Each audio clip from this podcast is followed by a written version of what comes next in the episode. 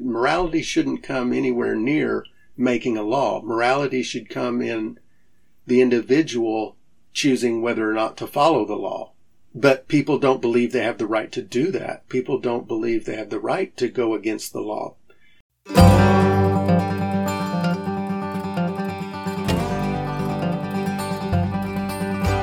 Welcome to the Off Grid Outpost podcast, where we discuss the journey to real liberty through self sufficiency, counter economics, non aggression, and the Agora. The outpost represents the border between societal norm and the pioneer spirit. Every episode contains practical, philosophical, and technical information you can use to gain the freedom you deserve. Hey everyone, and welcome to the Off Grid Outpost podcast. I am here with Cyrus, Good morning. and today is my birthday. Yay! Happy birthday! Yay! Thanks. Happy birthday to you. You're gonna sing to me. Uh, that was all you get. That's all I get. Okay, I realized people are going to listen. I had to stop. Oh yeah, you're like, oh wait a minute. Yep, I am a what a, an exennial is what I call myself because technically I'm a millennial, but I'm literally like 81 is when X stopped and 82 is when millennial started. So I feel like I got gypped by six months. I'm like six months away from being a Generation X. Or I mean, come on. So I consider myself an exennial because I definitely jive with Generation X way over millennial. But I do have some millennial traits. I'm not gonna lie. right. Don't we all? I think we all have a little bit of millennial in us. Sure. So today we are talking about the state. What is the state? And we're talking about the state because we are going to diverge onto topics related to the state and the government. So we need to kind of have this awareness and uh, be on the same page. Yeah. And it's an interesting topic. Yeah. And it's important too because most of us, what we know about the state has been taught to us by the state. And so we have Yeah. the the majority of the population has a somewhat distorted view of what the state is simply because of public education Oh, yeah. you know and governments realized centuries ago that they need to have a good relationship with the intellectual class so that they can use the intellectual class to teach the populace what they want them to know Hmm. and Interesting. yeah so It's like an omnipresence. Yes, right. So the, the intellectual class dep is dependent upon the state, and the state is dependent upon the intellectual class. And I just realized I'm getting off topic already. But it's important for people to dive deep into what the state really is and and allow yourself to think outside of what you've been taught about what the state is and truly just look at it from an objective point of view. Yeah, I think there's going to be some mind blown moments in this episode. I know that my mind was blown up a little bit when I was listening to the book by Larken Rose, The Most Dangerous Superstition. hmm It definitely makes you irk a little bit. It, it definitely. The concepts make you squirm a little bit, but that's good, you know? It's good to question the status quo. Yeah, and he does a really good job. He's pretty succinct in how he describes things. So, you know, it's kind of easy to see it the way he describes it. Well, he's definitely to the point. I mean, there's no fluff. It's just let's get down to business and talk about these concepts and what's really going on, which I like. hmm You know, I don't need some convoluted philosophical complex theory. I just want I want answers, you know. Right. So before we go into all the goodies, we should probably examine like what do we mean, mean by the state? Are we talking about like the state of Texas or the state of the union or you know, the state itself? What does that word mean in context to what we're talking about today? Yeah, basically, uh, for today's discussion, the state is just the uh, the political body that makes up the governance, really. But there is a hmm a really good definition that I like that is pretty well used. Uh, a guy named Max Weber, who's a sociologist, German sociologist, uh, said that uh, the state is a community of people who has successfully claimed the legitimate use of force within a given territory. Interesting. I, I think that all definitions of the state that do not include the idea of the use of force, I, I, I think all of those definitions are inaccurate because without the perceived legitimate use of force, and not just that, but also the monopoly of the use of force, like they can use Mm. force, but no Mhm. one else is allowed to. Without that in the definition, I just I think it's incomplete. Well, what are some of the things that they do to force us? What are they forcing us to do? Because I don't feel, you know, forced on an everyday basis. I feel fairly free to do my own personal will, and our country was built on the, the thought of freedom, so that's kind of like a little bit inverse as to what I believe the state is here. Yeah. Well, every law that is written is backed by a gun, basically. So, Yeah. if you choose to break a law, if you get caught breaking that law, it is going to be a man with a gun that confronts you about breaking that law. That's hmm that's the use of force. So, in our minds, the gun is always present when we're considering laws. Now, we may not we may not realize it consciously, but we all know that it is a police officer who is tasked with enforcing the law, and he carries a gun, and he will use it, as we all know. That's kind of interesting concept. Yeah, you you uh, because we don't consciously think about it.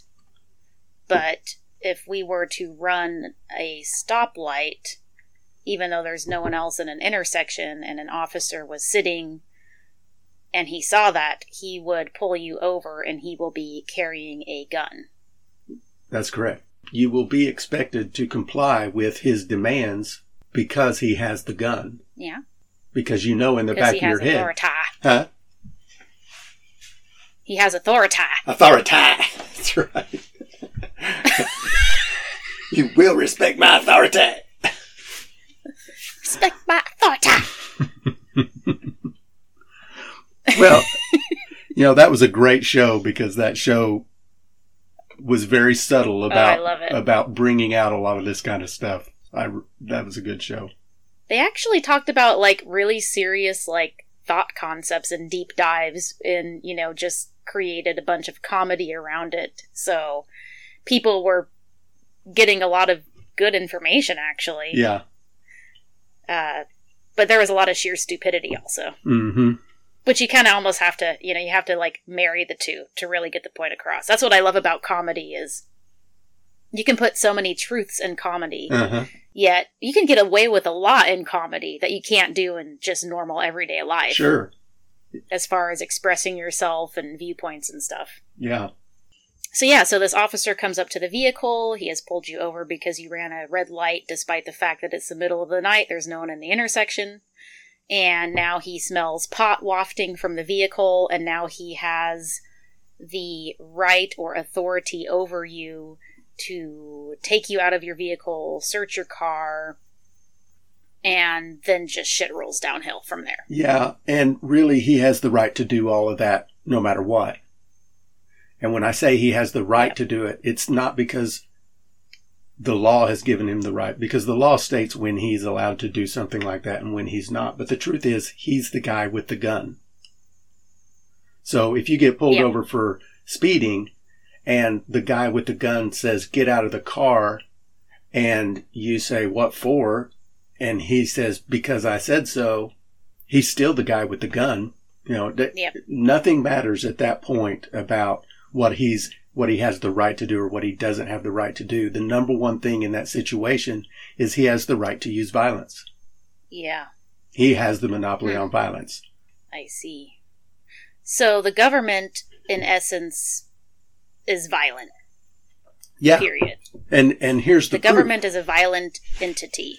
Here's the proof that they have the monopoly on the violence. If you attack him and he kills you, that was a lawful shooting. If he attacks you and you kill him, you get charged with murder because you don't have the monopoly on violence. He does. Well, and it's funny because like the shit can roll downhill like so hard and fast that it can go from a, a very minor incident of you know your tag being expired. Mhm. Um, it could be like drinking and driving, which isn't a good choice, Right. but it's fairly, you know, minor in the grand scheme of things. And you get pulled over, and now you are being possibly taken by force against your will with violence, Mhm. and you get handcuffed and thrown in the back of the car and detained. So basically, they have the authority to enforce violence upon people for really relatively minor infractions. Yeah, and it's you know it's pretty much always at the discretion of the officer. hmm I mean, they do have rules in place that where they try to control the conduct of officers, but we all know, well, we all know what's gone on and how officers will abuse their authority, you know.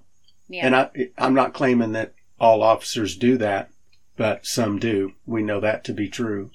And it's simply because Mhm. of the, uh, the perceived legitimacy of their use of force yeah. which is part of that definition, that, that legitimacy.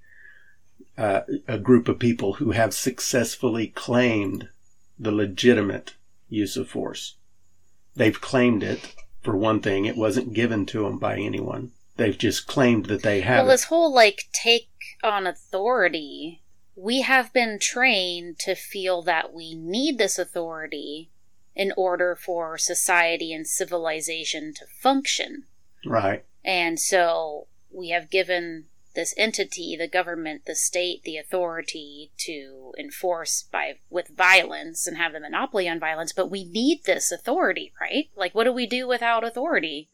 Can we exist as a humanity without authority from the state?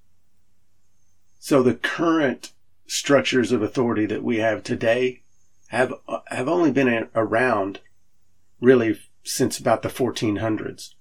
So what did humanity do Hmm. before then? hmm There, the world wasn't full That's of interesting. the world wasn't full of violent, uh, uncivilized life before this system that we've set up. I mean, there's always been psychopaths in the world, and there always will Yeah. be. So, you, the idea that you know, a lot of people will say that we have to have government to protect us from the bad guys, which you know, not a bad thought, really. But what you end up doing is hiring the bad guys to protect you. It doesn't. It, it ends up flipping at some point, Yeah, inversing. yeah. And if you end up putting the bad guys into power. And we've seen this happen over and over and over again, like with Mussolini and with Hitler. And, you know, Mhm. these same stories keep rolling out in different forms of putting the bad guy into power. yeah. and there was a time not too long ago in this country where the the common mindset of people was that I'll I'll protect myself. Yeah. Uh, the Western expansion of pioneers, like they didn't they didn't have police. They didn't have. They were lucky if they had a U.S. Marshal within a hundred miles of them. You know, some some true. guy is caught stealing a horse in some town in the West, and they've got to wait four days for the judge to show up to try the guy. So uh, Yeah, most people just point. We seem to have forgotten that. yeah, most people just protected themselves and they didn't involve anybody else. And there was no need to because you have the right to protect yourself. Unless you're being confronted by an agent of the state, then you do not have the right to protect yourself because they have the monopoly on violence. Well, and the police state has grown drastically. I mean, like when you talk about this in our history of, you know, our, our police force was so much smaller back then, and you had to wait days for trial or the law to come and get involved. Like it was a much smaller force. And now today, I mean, that's why I left California. I'm actually uh, born and raised Central Coast, California. And in my early adulthood, I just saw this explosion of control. And I realized at that moment, I'm like, I need to get the hell out of California. Mm-hmm. And one of the tipping points was uh, when I was visiting my brother up in the San Francisco area.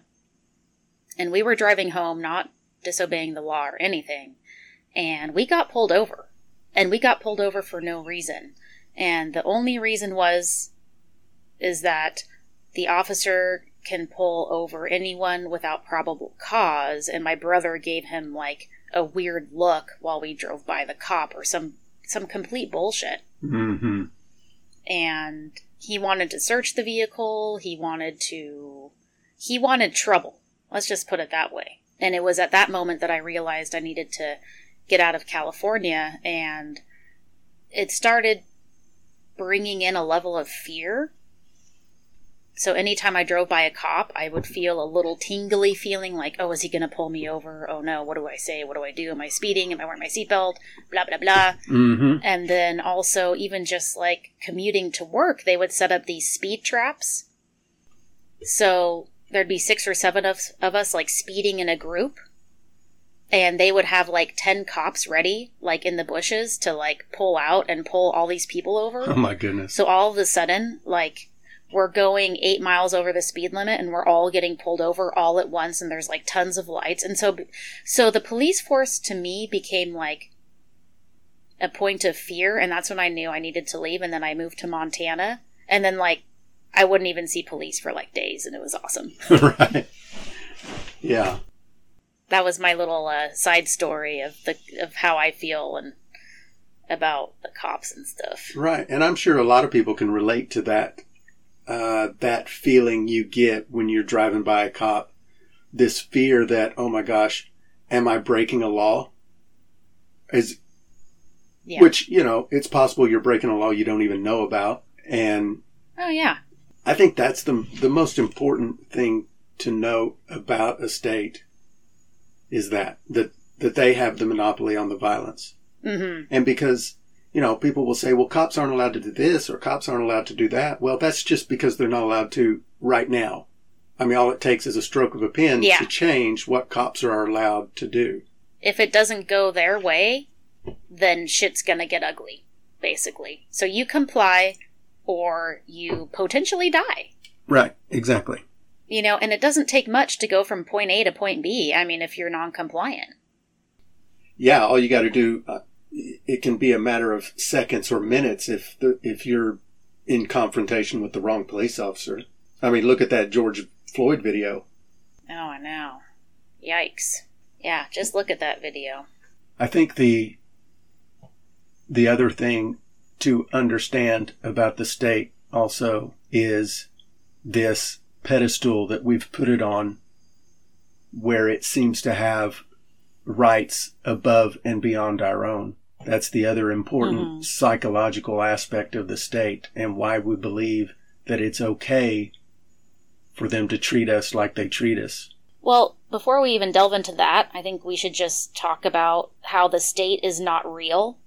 Yeah. that Okay. it is a fallacy, it's an illusion, and it doesn't exist. And I think that's a really like big hard concept for people to swallow since we have been so ingrained into the system and ingrained into the government. And we have people and we have buildings and they take money from us every time we get paid and we have to have permits. So how is it that the state doesn't exist when it is like all around us at all the time. Well, it's because the state was formed on a piece of paper. Like it's a concept that we came up with in our minds and we wrote it down on paper and created it much like you would create uh, a business entity. It's, it's the same thing. It only Yeah. exists on paper. Like the corporation that is Walmart only exists on paper. Yes, there are buildings and there are Yeah. people and there are products and all of that. But what created all of that was a piece of paper. And then, Hmm.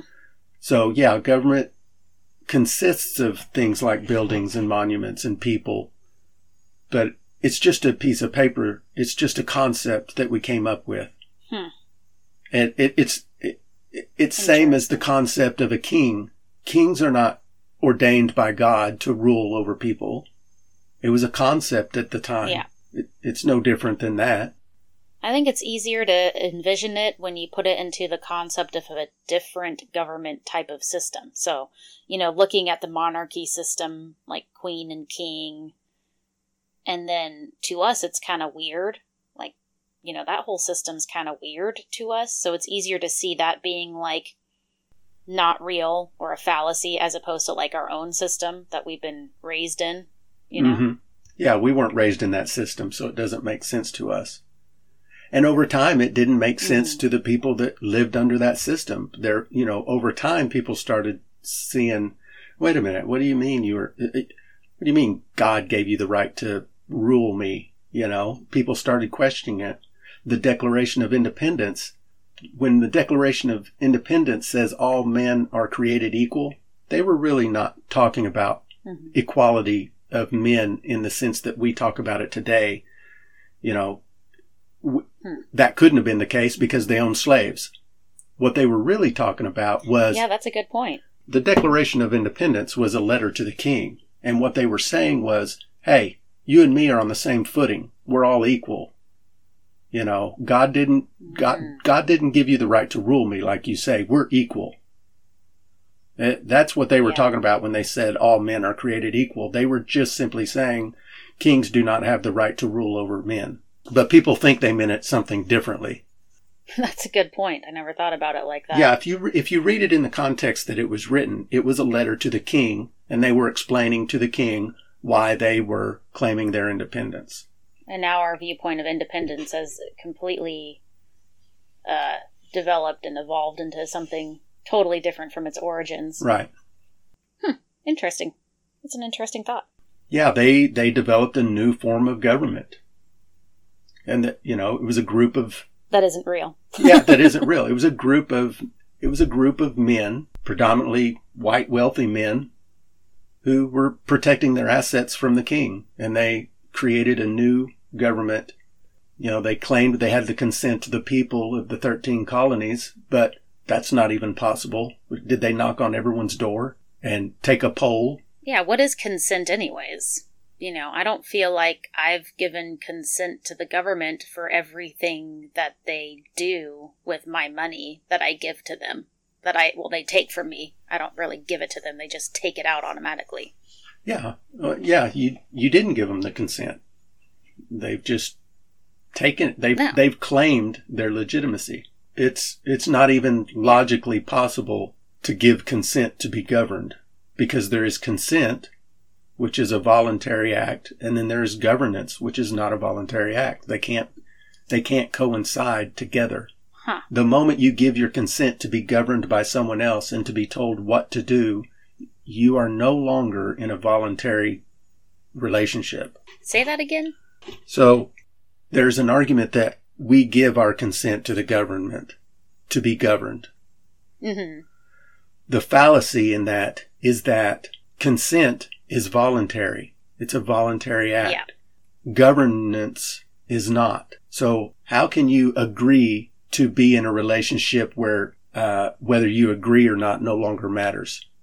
But I thought that was our uh, due process of voting. Like, I vote in a politician that will stand up for my viewpoints, and by proxy, I give consent because they're a they're a public servant and they're doing what we want them to do, right? That's another argument. The the voting process Mhm. is where you give your consent, which is another fallacy. It's another way that the concept of consent has been twisted to make it seem like you're giving consent. So if I if Yeah, they twist the idea of consent through this voting process, which votes some sort of politician in, and this politician has probably blackmailed, lied, and bought his way into where he's at. right, Because I don't feel like any connection really to these politicians personally. Right. Well, let's assume for this argument that the politician didn't do any of that, that the, the politician is a, a, a moral person that would never do something like that, but they still have their agenda and the way they think things ought to be ran. And so when you talk about consent, if I don't consent to being governed, what are, what are my options? So, Yeah. like, people will say, well, uh, you better cast your vote for the guy you want to win. Okay. Mm. Well, what if he's, he, he's going to do everything, you know, you want him to do because you guys have like telekinetic powers and right. And, you know, we all are, you know, collective consciously controlling this person to make all the right choices that we voted for. and Right? Is that how it works? well, and if he, if he doesn't win, do you still have my consent now that the guy who I voted for doesn't win? Does that mean you still have my Right. consent? So the, the other option is to not participate at all. Like I don't give consent to this system, so I'm not going to vote. Well, now the government will say, well, you lost your opportunity con- to control your own fate. You still gave consent by doing and saying nothing. So in that voting argument, there is no way for you not to give consent, which is not the definition of consent. Consent is a choice. And if you have no choice but to give consent by the way that they've designed it, then you're not giving consent. That's not what consent means. Well, what happens if I decide to just opt out of the system? Like, can't I just say, you know what, I don't want to participate in your government and your state because I don't agree with your monopoly on violence and I don't give you consent. That what what happens to me if I choose to do that? You will be forced to consent at some point. I mean, you could. I don't think there's any way to opt out. No, there's not. Then the argument changes to this. Well, you can leave. And there's multiple can problems leave. with that. No matter where you go on the planet, you're still in a government. There's nowhere to go where you're not governed. I mean, I guess you could move to the Amazon, live in the Amazon forest somewhere. Um, there, we've talked about Liberland before. Guess you could go there Yeah. which is a really cool concept that I like. And it's still going on now and seems to be growing, but you know, I'm I'm kind of afraid that the moment it poses any kind of threat to any other government, that thing is done. Oh yeah. So basically it's compliance or leave. Yeah. Which is not a really to me those are not two choices that are really feasible. No. And so the idea is honest. really the concept isn't consent of the governed. The concept is to more accurately describe it, it is consent or else. Give your consent or else. Consent or what? C- give your consent or else. Yeah. Or else. or else you end up in jail, or else you end up shot, or else we make your life really difficult, or else you'll wish you had consented. I mean, but phrase it however you want, but that's basically what Mhm. consent of the governed means. It means you better choose to consent. Interesting. So at this point, the government, we have discovered, has a monopoly on violence. That voting in your favorite politician to do your bidding is not really consent. That's a fallacy. That we are forced to comply. We cannot really opt out. And that the government itself is not even real. Yes. And then as far as laws, you know, laws are here to like protect us, right? Like, you know, we want the help from the police if someone's like breaking the law, stealing from me, destroying my property, etc., etc. But I feel there's also a lot of laws that go against like people's independence as well Yes. that don't really have any viable reason to be illegal except for the fact of keeping control of the people. Yes. Do you have like any examples of those kinds of laws that are counterintuitive to like the law of man? Well, sure. Uh, marijuana. Yeah. That's a good example. I mean, the idea that it's a crime to do what whatever you want to do with a plant, as long as you're not harming someone else, how is that a how is that a crime? How does that hurt anyone? It's just a plant, Mm. and whether you Reefer chose madness. whether you choose to grow it, eat it, smoke it, whatever, how can that how can the idea of protecting society have anything to do with that? Mhm. The only way that you can make a government uh, uh, uh, an argument about that is on a moral basis. So you can claim that Yeah. that it is i- i- in some way morally wrong. It is going to deteriorate society. I mean, in my opinion, you can't uh, legislate morality because the reason is because n- not everyone has the same morality. And so as, as the people in government would change, so would the morality. Yeah. So there would be no consistency. Why is changing your mind state through substances illegal? I mean, I guess I could understand, like, you know, really harmful things like speed and heroin. But what about, like you said, pot? You know, pot is fairly harmless as far as, like, risk of OD and risk of insanity and, and things like that, so. Well, because it depends on the morality of the people in office at the time. Because, Yeah, that's crazy. you know, there was a time when a lot of propaganda was going out about, uh, about marijuana and how I remember seeing this. Yeah, reefer madness.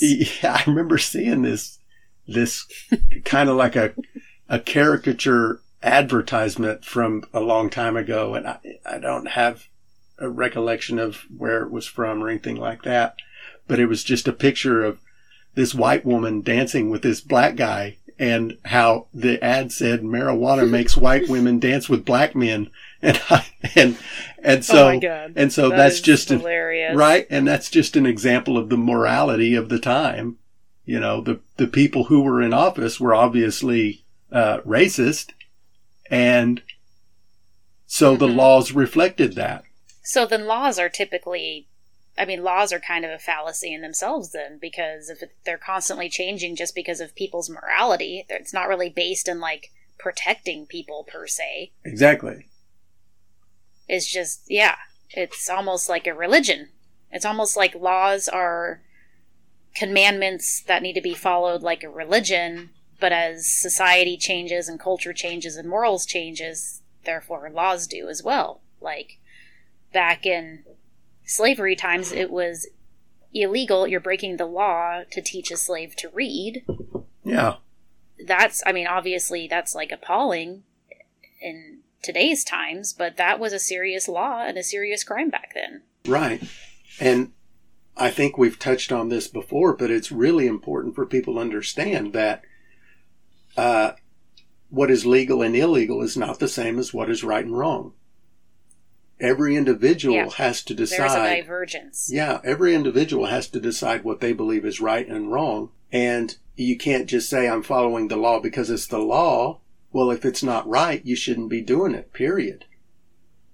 That's where morality should come in. Morality shouldn't come anywhere near making a law. Morality should come in the individual choosing whether or not to follow the law.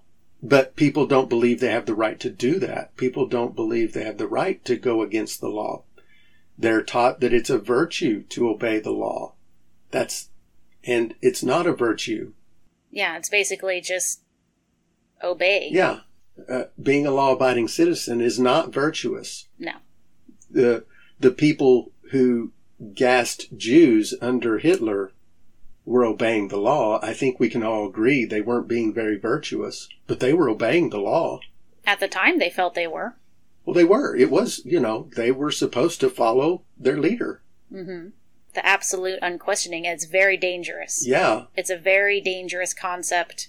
And one thing I noticed about laws that I kind of wanted to bring up is uh, there's one law in certain cities that if you have a solar power system, you are not allowed to have an autonomous solar power system. It has to connect to the solar grid.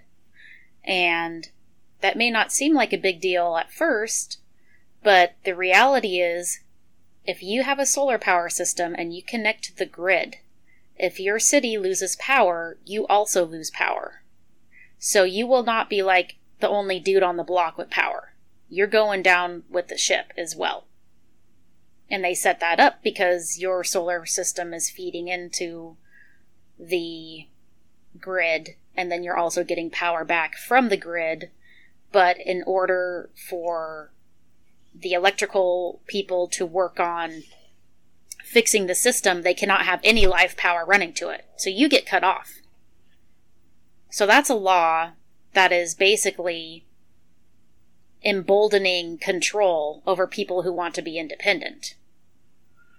Yeah, I'm not. I'm not familiar with those laws. I would assume that, that those laws were put in place by paid lobbyists from the electrical company because that gives them free electricity mm-hmm. or nearly free. I mean, they charge people for the electricity, and if they're if they have to pay an individual because they took some of their solar energy, I would imagine it's pennies.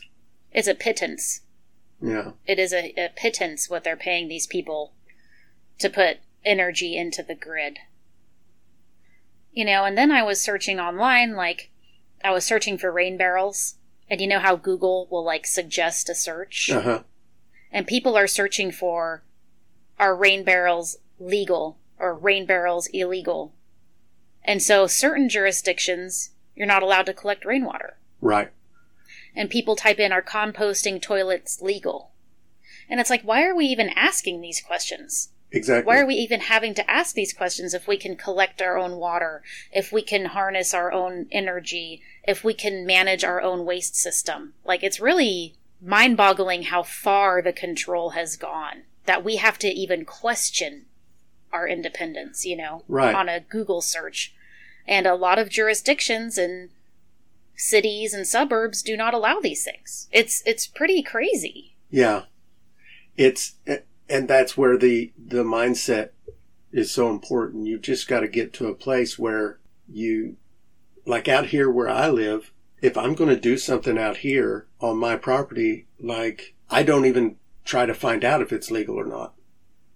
Like it doesn't matter to me whether it's legal no. or not. I'm just going to do what I feel is right for me and mine, you know, and as long as I'm not hurting somebody, I don't, it doesn't matter to me whether the state says I should or shouldn't or can't or must or whatever. But you know, it's always for the good of everybody, you know.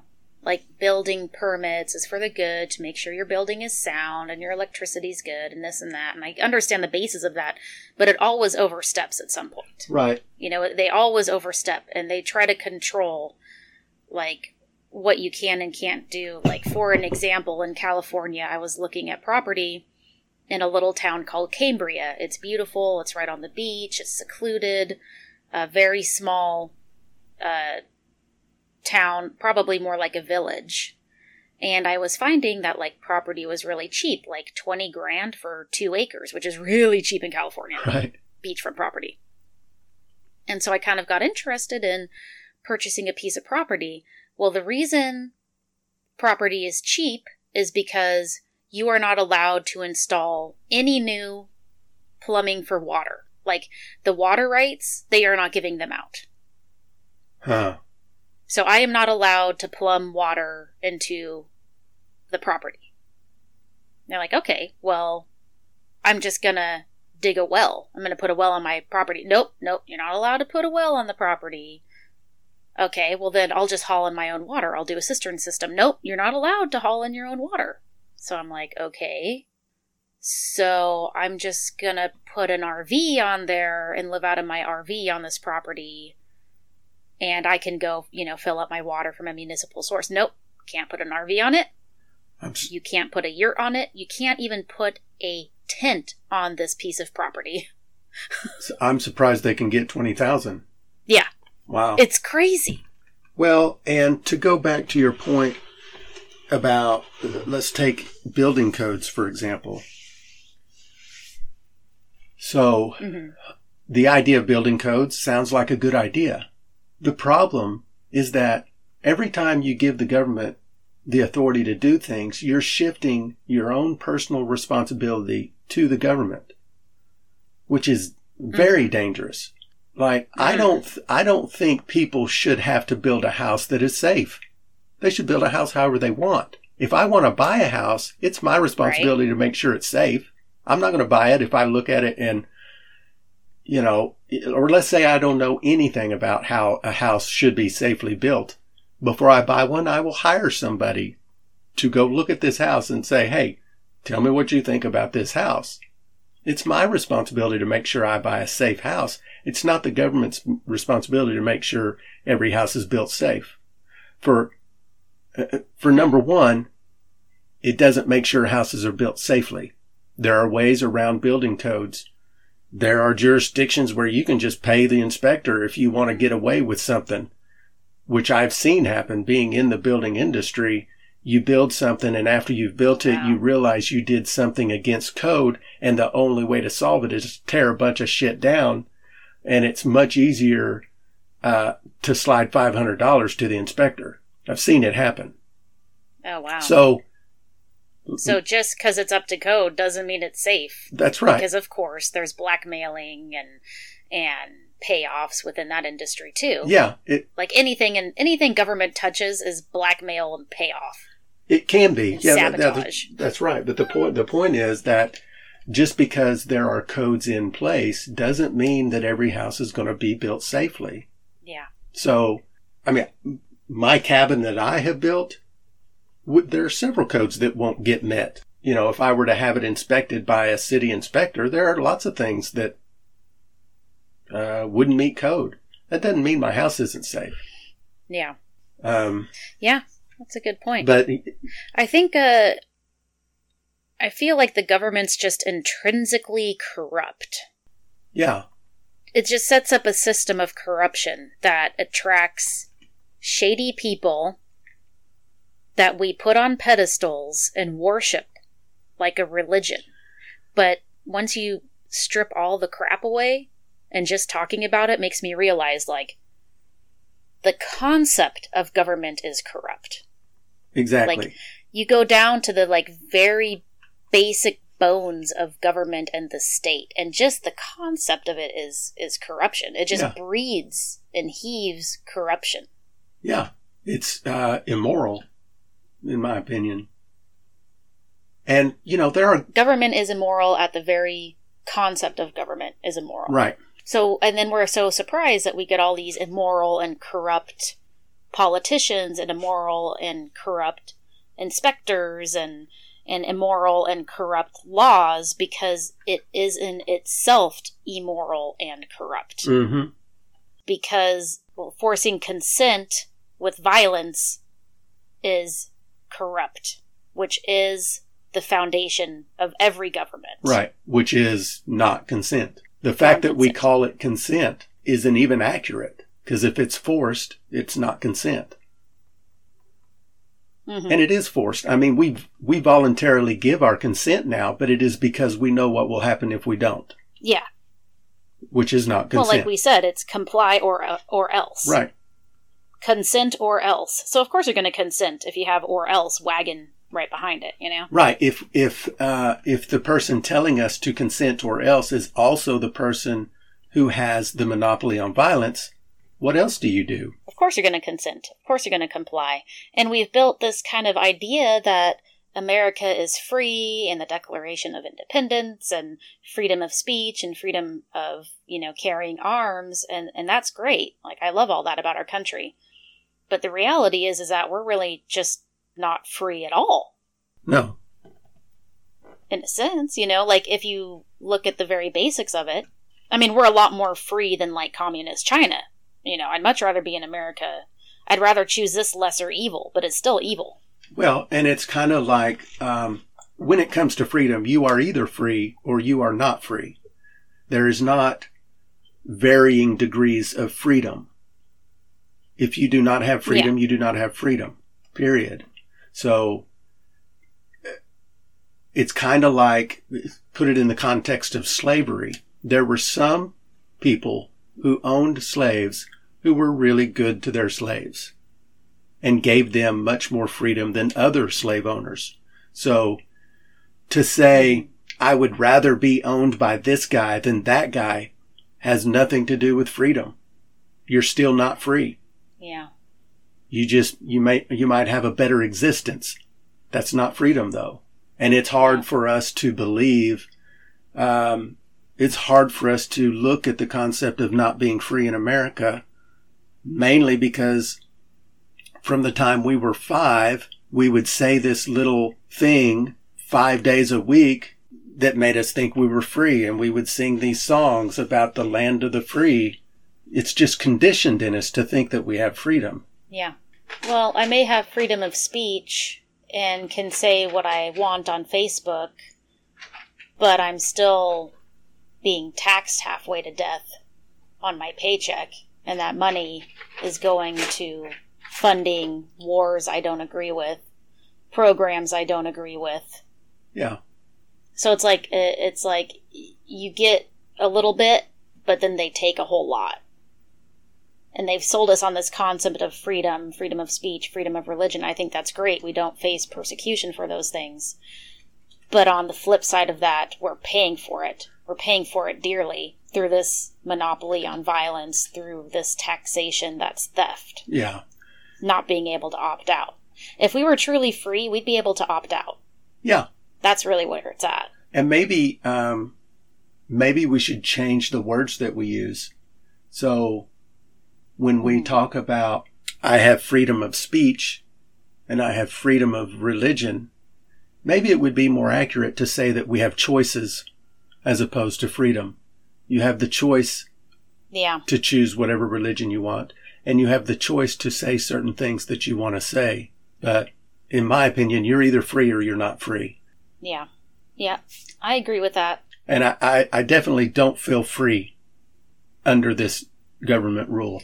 The authoritarian system, I don't feel free either now that I am taking a hard look at the system itself.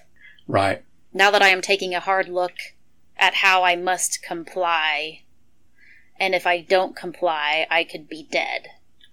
Right. You, But I feel free because I can buy what I want and say what I want and bear my arms and be whatever religion I want. But really, deep down on the inside, I comply and I consent because I don't want to get into trouble that's exactly right. And, or killed or dead. uh, even the freedom to assemble and protest and all of that is not a freedom. I mean, it, Yeah. it's still just a choice because you can make that analogous to the slave also. So let's say you have a slave owner who lets his slaves complain to him about their treatment. That's not freedom. Mhm. I mean, he's, he still gets to choose how to treat them. So protesting and going, right.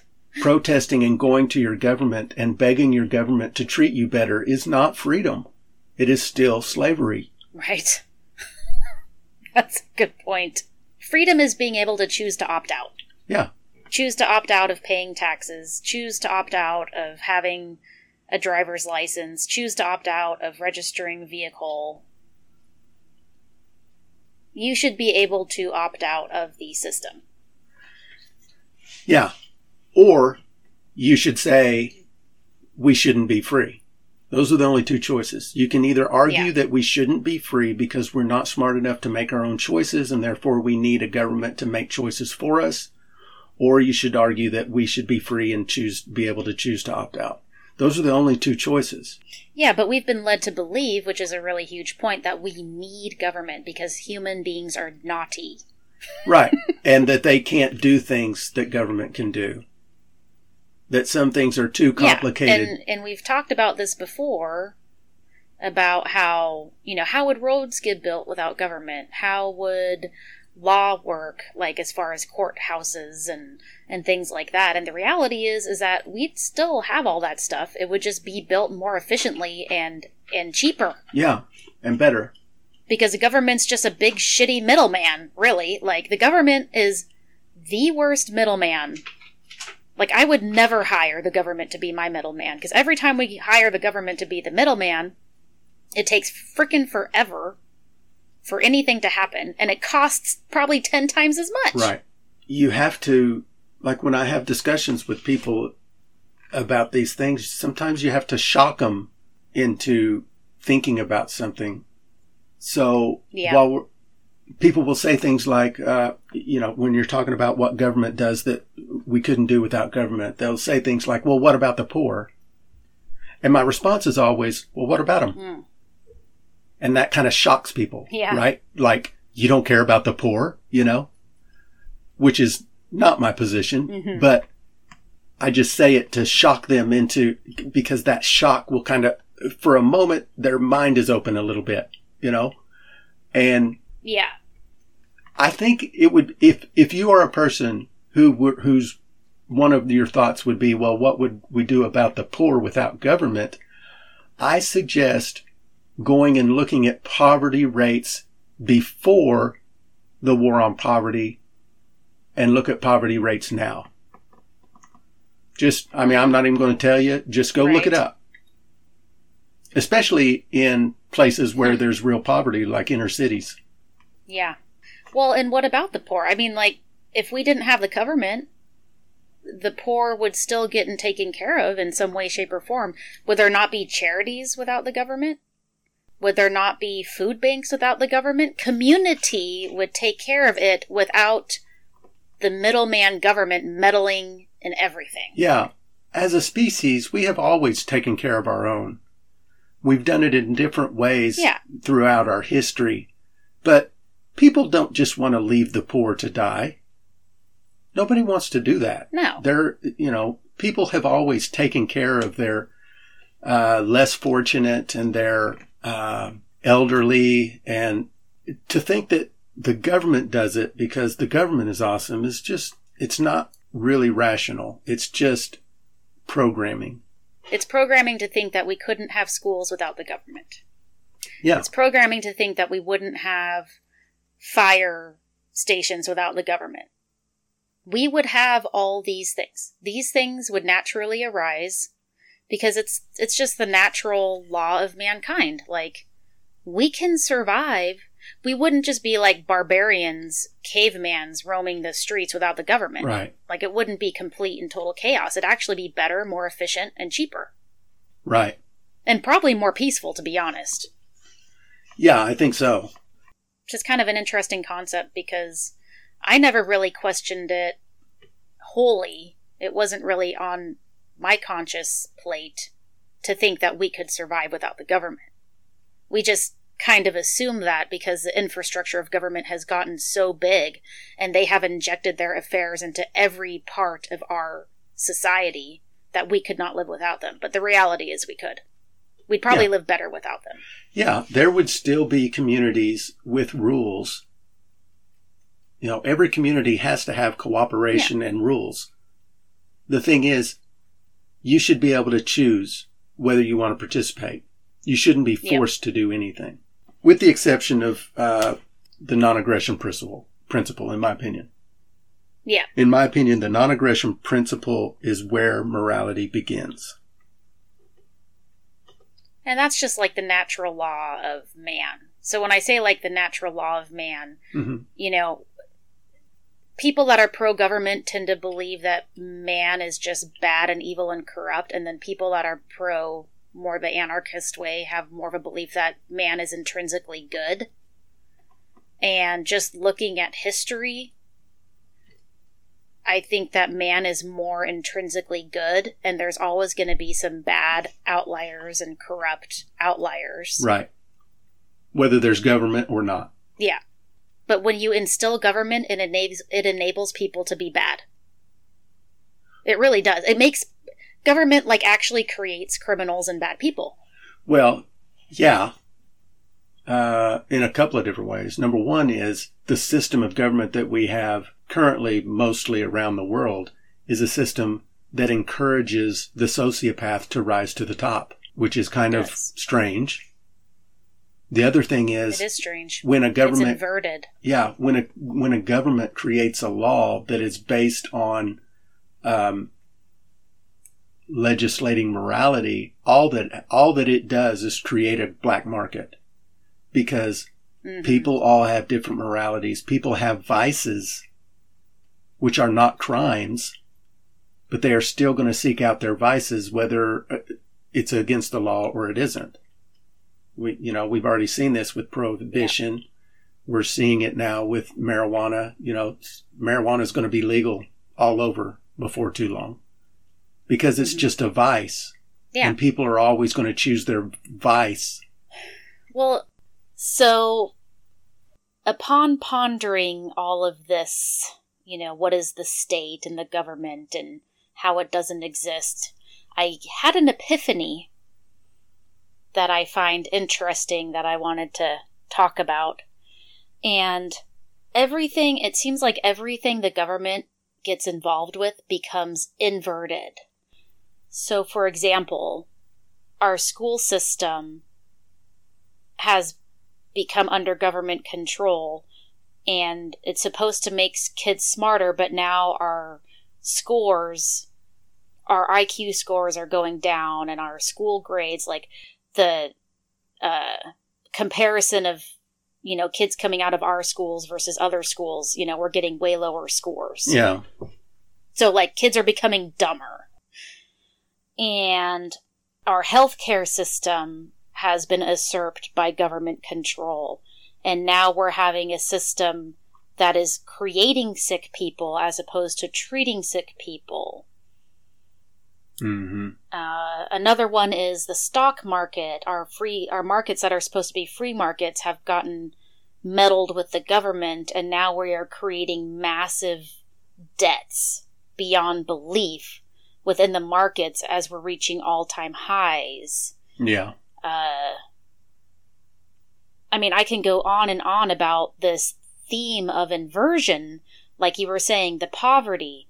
Once the government launched the war on poverty, the poverty levels are getting worse.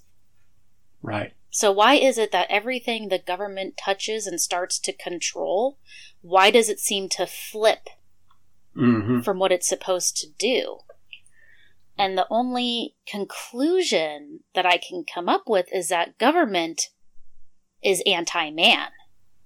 Yeah, for sure. It is anti-humanity. Yeah. Government is anti humanity, which is like really like a bitter thing to like stumble upon. Yeah. Because it's so counter to what we're taught about government, especially here in this country. I mean, Yeah. You know, all governments teach their citizens that they're that the country they live in is awesome, but it's it is really bad here. Like, you know, you hear people all the time, "This is the greatest country on earth." Really? How many have you been to? Like, what are you basing that on? Yeah, right? What are you basing that on? I mean, I've seen pictures of other countries that look pretty awesome. I've never been there. I don't know Oh, yeah. what we what we hear about other countries is not a lot of not a lot of difference than what we hear about our own. How accurate do we really hmm know? Uh, you know, how accurate is that information, and how do we know? hmm Yeah. Well, and and so government is almost like a religion in the way that it sets up rituals and symbols and hmm you know this hierarchy of people that we put on pedestals and how it's omnipotent and omnipresent and we must obey the laws like a religion obeys the commands of God, Right. you know. hmm But when you start to like question it and peel back the layers, you really realize that the government is against humanity, which is freaking mind blowing. Right. Like that blows my mind. Right. Yeah, we weren't meant to live like this. As as humans, I don't believe we were meant to be controlled. Yeah. In the same way that I don't think a dog was meant to live in a kennel. You know, we're just Mhm. we're just not meant to be caged. We've all seen lions in a zoo. You know, it's kind of sad to me. It is sad, and even though they're being fed and protected, you know that they're they're really just an unhappy animal Yeah. because they are being controlled. They are put into a system that they don't consent to, Right. but they're there, and there's nothing they can do about it. Right. And, you know, when we talk about the, America being the greatest country on earth, I don't know whether it is or it isn't. It might be, but it's still Mhm. just choosing one slave owner over another. Yeah. It's still not freedom. It might be the best country on the planet. It's still not freedom. And I think it's like like, it's a good point to say like we are not meant to be controlled and people feel scared when you say that because like well without the control we're all going to be heathens running around killing each other and robbing each other and the reality is I don't think it'd be like that at all. I think we'd be more peaceful. Yeah, I think so too.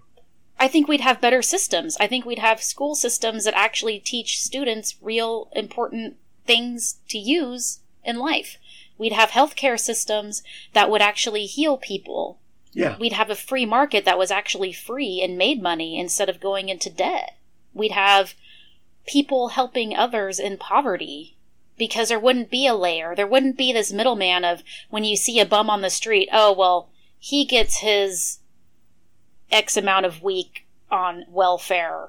He gets his food stamps. He'll be fine. It just passes the buck onto an entity that doesn't exist. Right. And then you end up with these arguments about why isn't the government doing more for these people? Look at this, you know, and it's because we've passed the responsibility on to this thing we call government and we're not responsible anymore.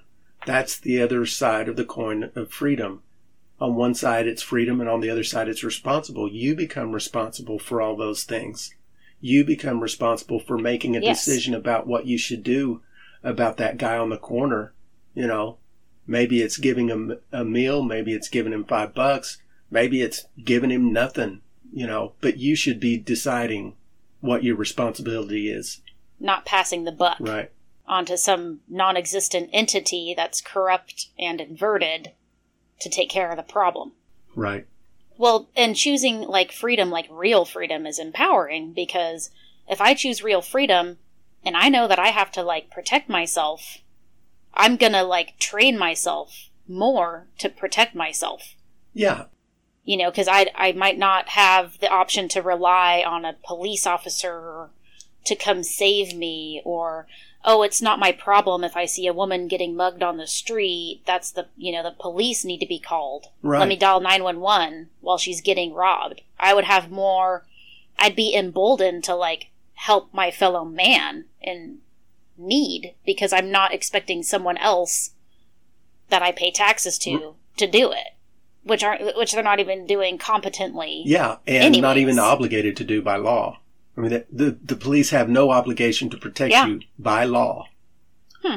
then how is that that's a concept Okay, well- i'm not familiar with Well, there's been lo- there's been several cases where someone sues the police department because they didn't they weren't protected by the police department.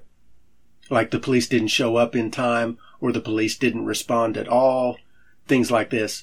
And so the police the city gets sued and yeah people lose every time. The courts have already said wow the police departments that police departments have no obligation to protect you. Whoa. That's pretty mind numbing. So we're relying on a system that is not even obligated to protect us, yet we're relying on their protection to the point where we're not allowed to be armed, we're not allowed to practice self defense in exchange for a system that has no obligation to even protect us in the first Yeah. place. There's another inversion right there. There's another inversion right there. Anti man. Yeah. Anti humanity. Right. So how would this even happen in the like how does it happen in the first place, you know? If it's so anti-humanity, how can we give this non-existent monster entity all this power if it's against humanity? Like how does it even happen? Yeah, I'm not real sure. I, I know it's a slow process. It's an interesting concept of the human psyche. If you take the beliefs of the people that were alive in America around the time of the formation of this government, they were a lot different than mm-hmm. today.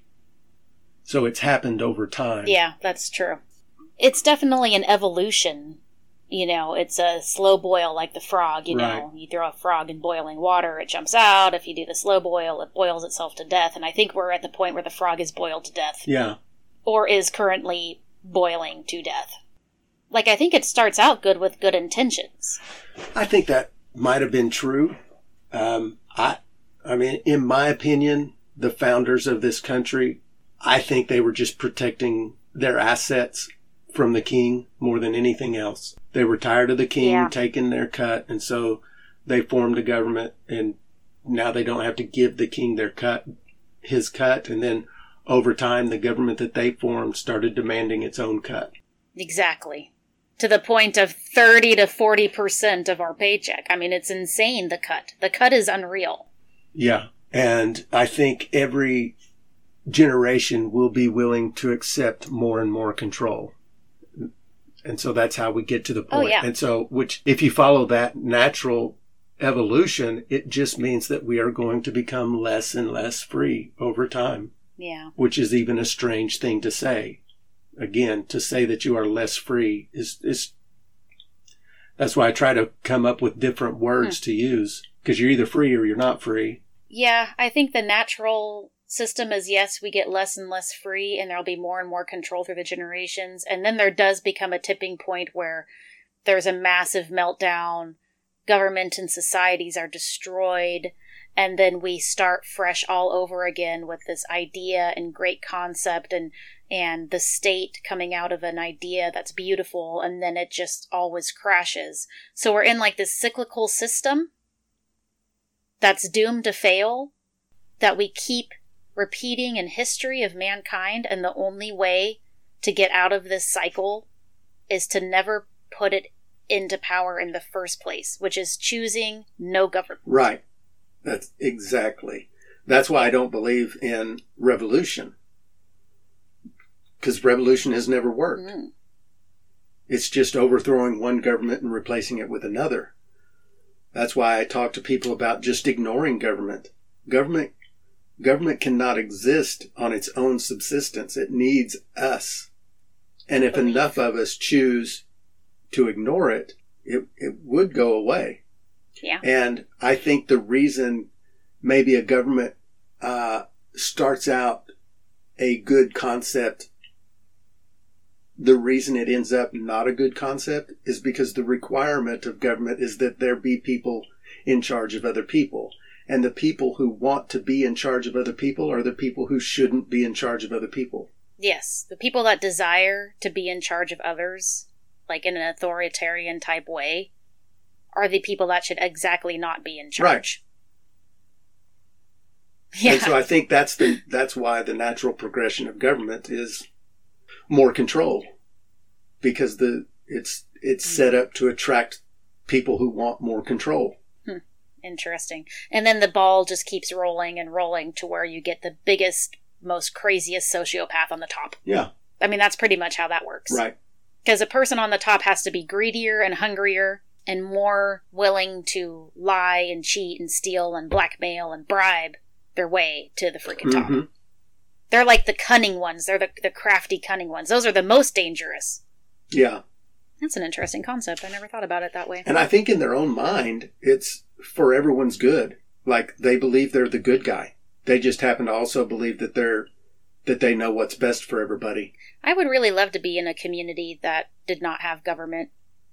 And I don't know, I they must exist somewhere in little pockets around the country. It'd be kind of interesting to like investigate into you know, places that might be like off-grid outposts like that, you know. Right.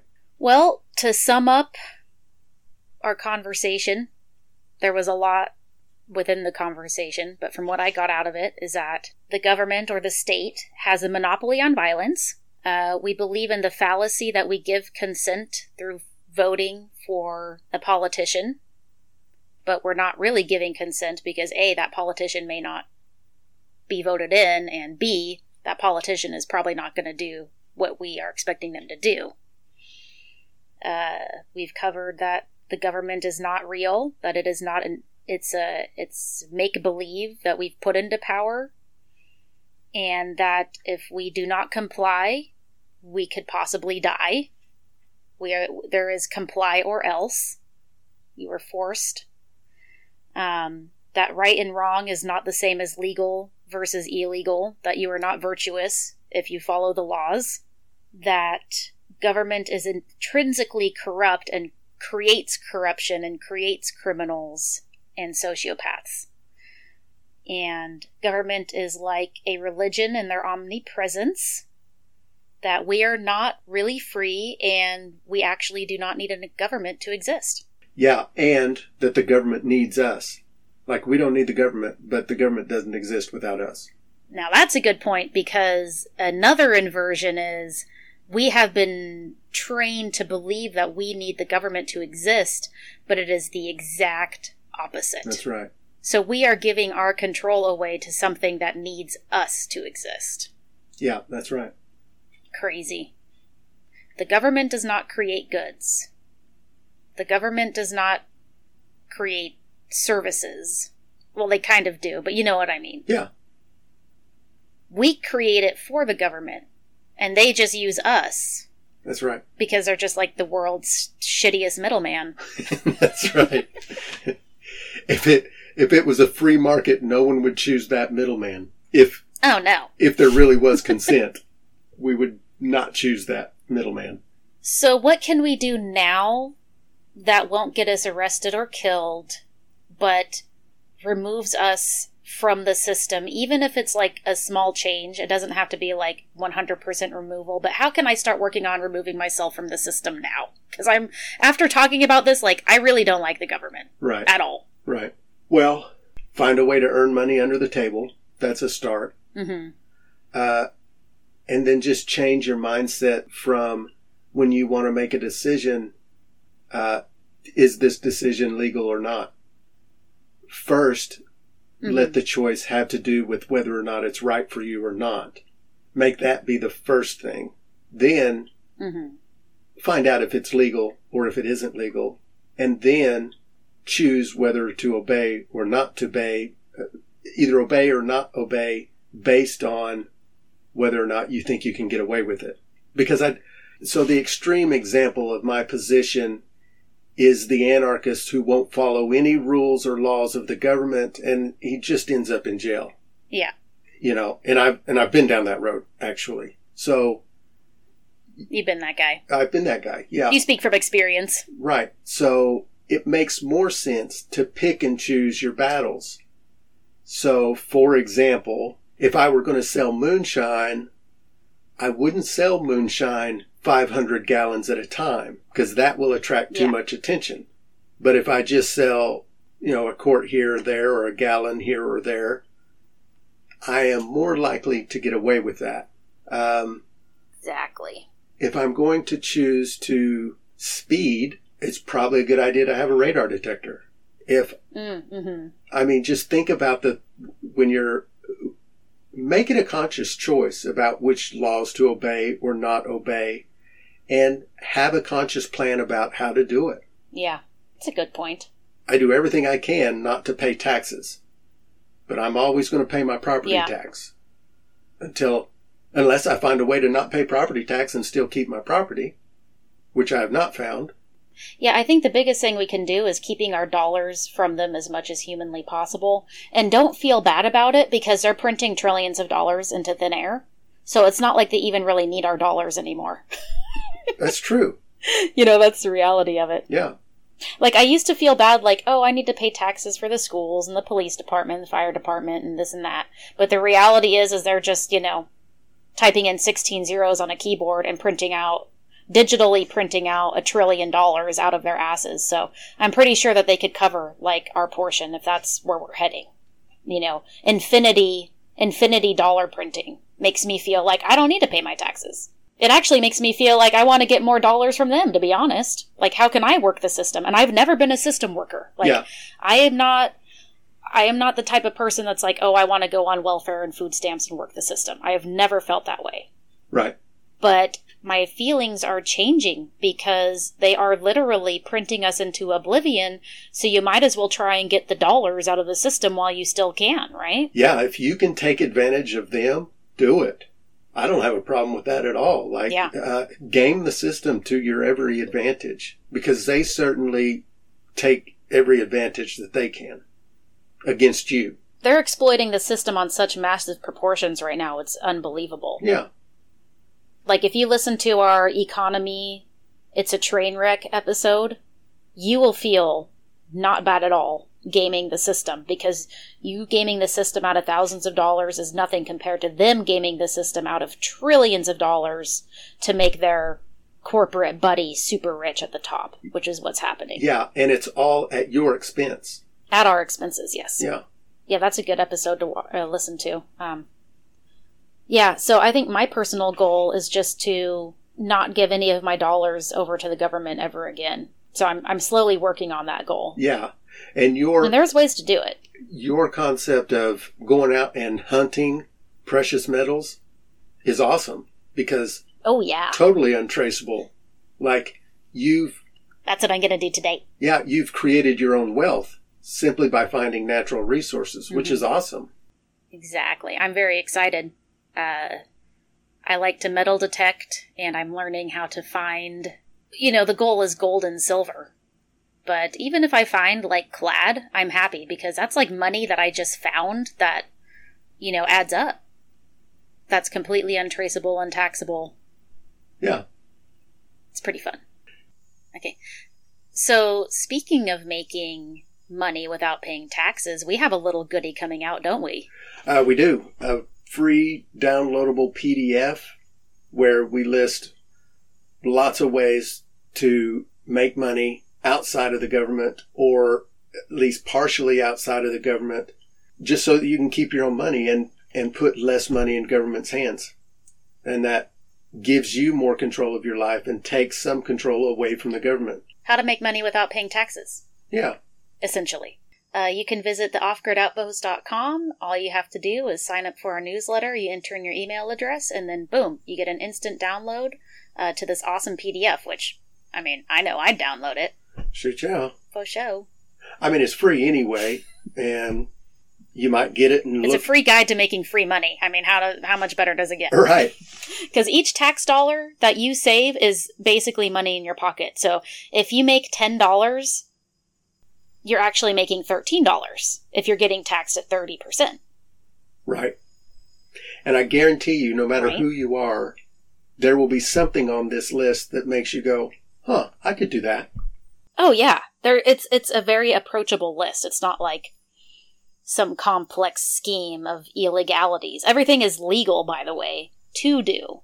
It's kind of ex- exercising the gray man or the gray hat, which we're all about, like gray hat stuff. Right. Which, if you didn't, uh, if you hadn't listened to previous episodes, the gray market is just simply things that are legal to do, but require you to, in one way or another, ask permission from the government to do it. And so the idea is just to Yeah, do it and Like having a garage sale. Yeah, like getting permits, uh, getting a certificate from the health department so that you can sell frozen ice out of a trailer and call it a snow cone. yeah, Those kinds of things. that kind of stuff. Yep. Um, I also want to point uh, people to the book by Larken Rose, The Most Dangerous Superstition. We have a link to the book on the uh, website, and it's only like seven bucks for paperback edition. If you do purchase it, we get a tiny little portion of a commission that helps keep this project going. If you don't want to, you can actually listen to the audiobook uh, completely for free on YouTube, and there is a link to that YouTube video on the website as well. So, either way, you can consume the information for free or buy it for a small amount and help support the channel. Yeah, and we certainly appreciate any support. Yeah. Um, if you do have any questions or comments, you can leave us a voicemail. There is a link in the uh, description, the podcast show notes. We'd love to hear your feedback. And you can also email us at the offgridoutpost at gmail.com. And please leave us a rating, a review, like a star review on whatever platform you're on Spotify, Apple. It helps us get found. Yeah, Well, after today, I've decided that I don't like the government at all. good. Yeah, fuck the government. Yeah. I almost want to get that tattooed on my forehead. right. Actually, I should get it tattooed on my ass cheek because then I'd be sitting on the government. yeah, you could uh, you could get a tattoo of lips puckering that represents the government, so that you can be saying that "kiss my ass" to the government. Kiss my ass. Exactly. I like that idea. Hmm, next tattoo idea. Uh, well, thanks for tuning in. Uh, our next episode, we're talking about agorism, which is basically counter economics, how to make money without paying the government. Right? Am I right on that? Uh, that is a large part of it, but it also involves uh, Yeah. community and organizing people of the same state of mind. So there's a little more to it, but it is mostly counter economics. Yeah, I'm really excited about this upcoming episode. So stay tuned for more tips on that, and we will catch you uh, next week. All right. See y'all later. Here's a little teaser for what's coming next week. Anarchists argue with each other a lot about which kind of anarchy is the best kind of anarchy. So the agorist is the person who's not really arguing about anarchy because you can be any kind of anarchist you want. Just start being free. Start living like it. Start acting like it. The agorist is the guy saying, let's just do it. I'm done talking about it. Thanks for listening to the Off Grid Outpost podcast. If you enjoyed the show, don't forget to subscribe so you can get all the new episodes.